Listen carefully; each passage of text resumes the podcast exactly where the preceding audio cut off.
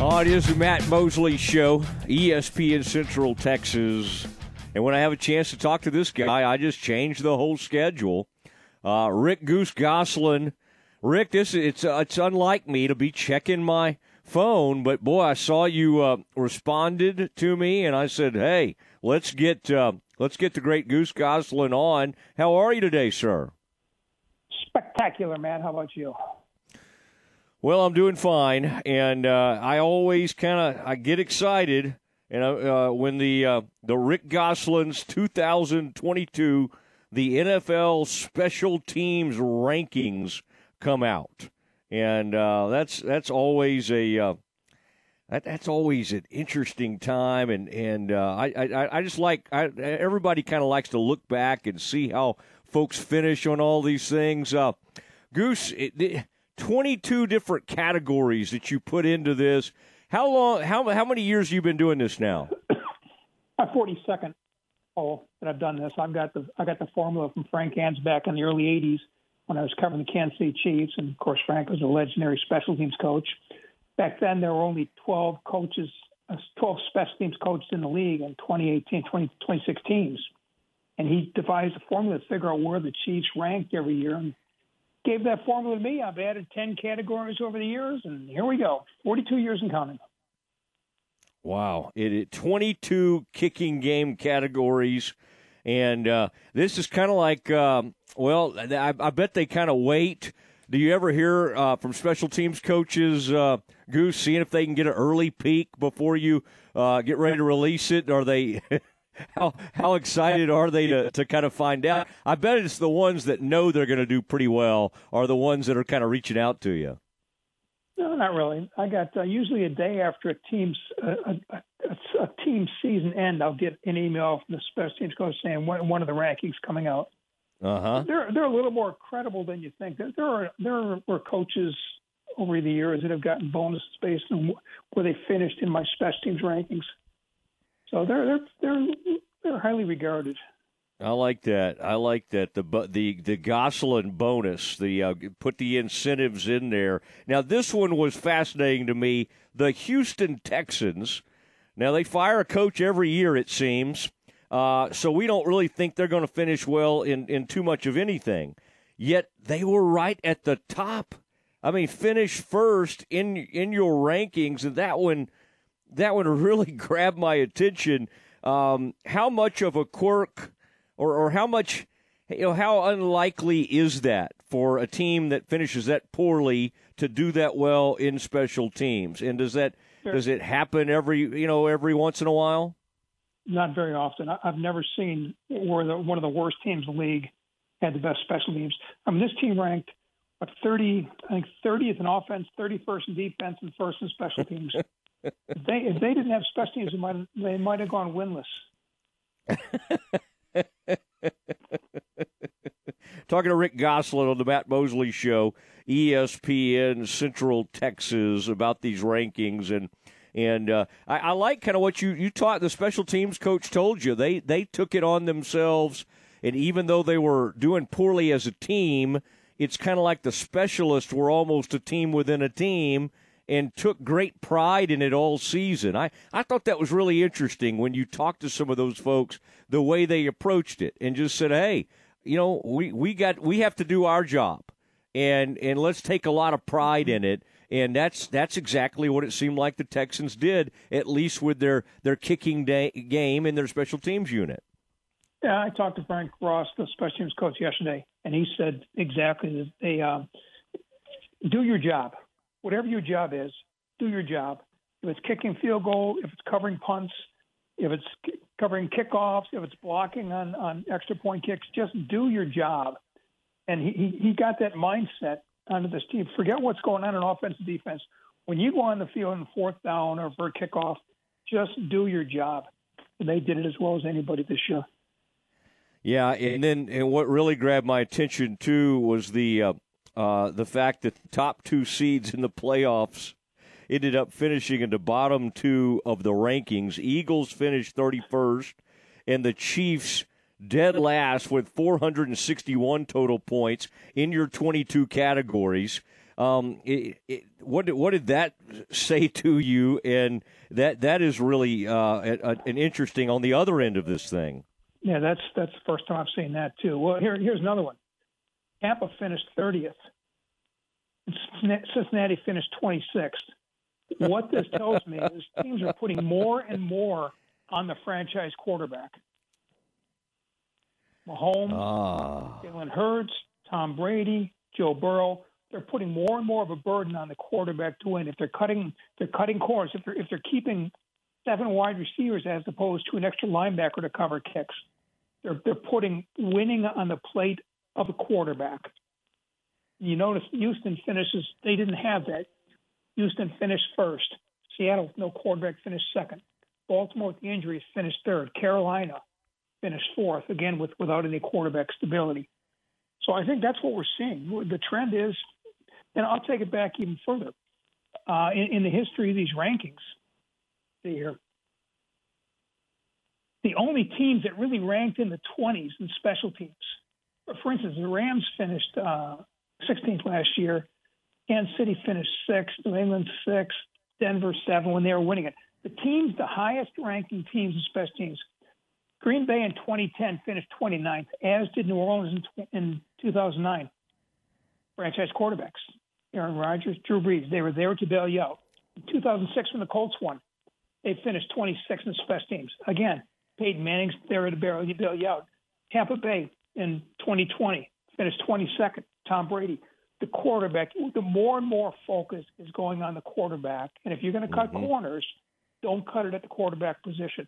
And that's what this told me. The, the way, especially this year, all the core, all the great quarterbacks were, were down lower because teams expect the quarterback to bail them out no matter how bad their special teams are, or their defense for that matter. That's fascinating. Uh, I like these big disparities in some of these rankings. The inside the 20 punts. Carolina does the best there with 39. Now, it probably means they're punting more than some other teams, but still, they, they took advantage of their opportunities and were putting people back deep. The Detroit Lions, with the worst, 14 all season. Now, again, we might look and find that Dan Campbell went for it more than anybody else. Maybe they were punting fewer times than everybody else, but that's still a huge disparity between 39 punts inside the 20 and and uh, and, and I mean that's that's that really stood out to me. Yeah, Detroit also had one of the best offenses in football. They were scoring a lot of points. They were moving the ball, and and they were they were punting in from in closer. Uh, you know, if you're kicking the ball 40, 42 yards for a touchback, I think usually the teams with more touchbacks, the team, the offenses are a little a little less. You pick them, kick them farther out, and I think that was the case with Detroit. The offense was so good; they're always kicking from midfield, and when that happens, a lot of balls are bounced in the end zone. Rick Goose Gosselin joining us on the Matt Mosley Show, ESPN Central Texas. Goose was a beat writer for the Cowboys, one of the great NFL writers we've ever seen. He's in the Pro Football Hall of Fame and a great draft guy over the years. But boy, you covered plenty of these 49ers Cowboys games, and it's kind of like the whole sure. thing has been renewed in these last couple of seasons. Of, of those that you attended personally, which is the which is that uh, the the matchup between the Cowboys and Niners that stands out to, the most to you in your mind? Uh, the '92 game when uh, when they went to San Francisco, won that NFC title game.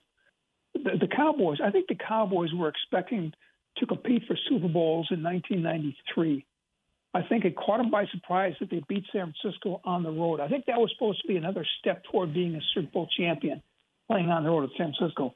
But they won that game, and they won it because Jimmy told Norv, "Go for it," and they threw that pass to uh, Alvin Harper when everybody thought they were going to you know, run run the clock and, and run the ball and that was that was that was Jimmy Johnson, quite frankly. But that's uh, of all the Niner games, that's the one one most memorable to me. Second one would probably be the Terrell Owens Dallas and uh, midfield star uh, prancing, where where they came out and whacked them.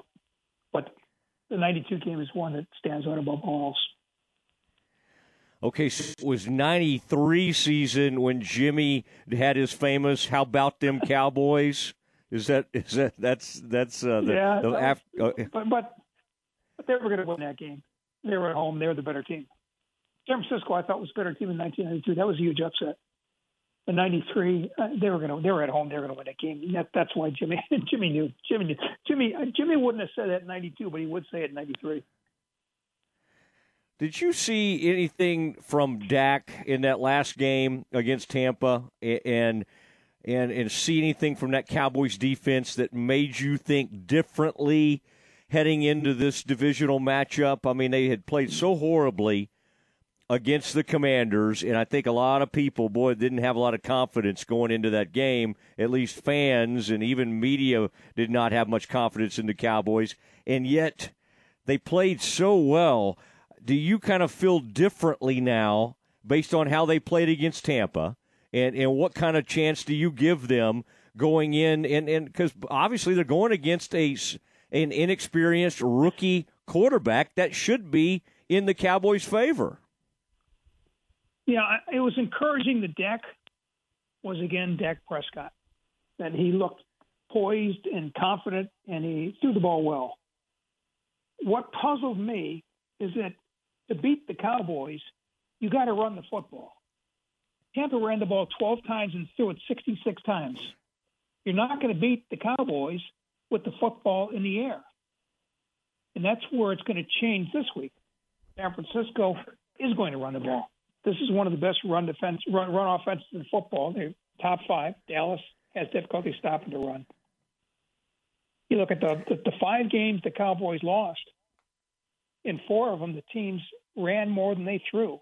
Aaron Rodgers threw only 20 passes and that went over the Cowboys. He rushed 207 yards. Jacksonville rushed 192 yards. Tampa 152 in that opener.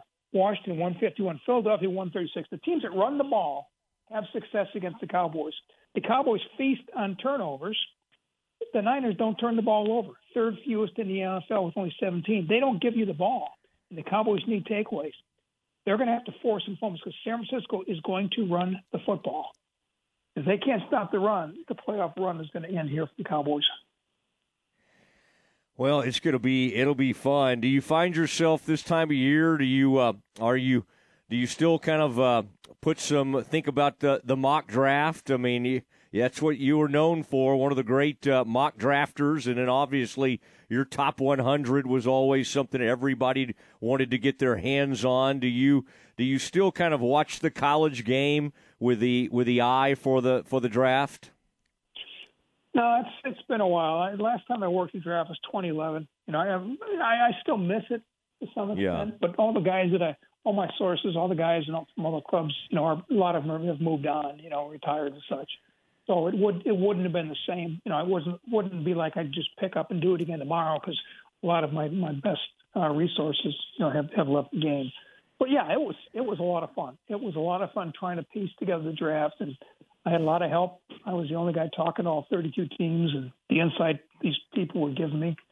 You know, I got my my um, my website, rickgosselin.com, I've got a bunch of draft reviews where I took a look back at what scouts were saying and telling us I was saying about players before they were drafted. I got Peyton Manning on there, J.J. Watt, Tom Brady, uh, Demarcus Ware, Jason Witten. I, I, I'm going through uh, Drew Brees. And a lot of the stuff, you know, there are negatives on everybody. Yeah. And, you know, there's a lot of draft hindsighters now say, well, you know, we would have taken Peyton Manning. Nah, that's not the case. Peyton Manning or Ryan Leaf, that was a split. That was a split league as to who was going to be the better quarterback. But yeah, I miss I, I miss the insight talking to the GMs and the head coaches and the scouts and the assistant coaches around the league and building a draft board and building a mock draft. It was a lot of fun. But again, that's you know life goes on.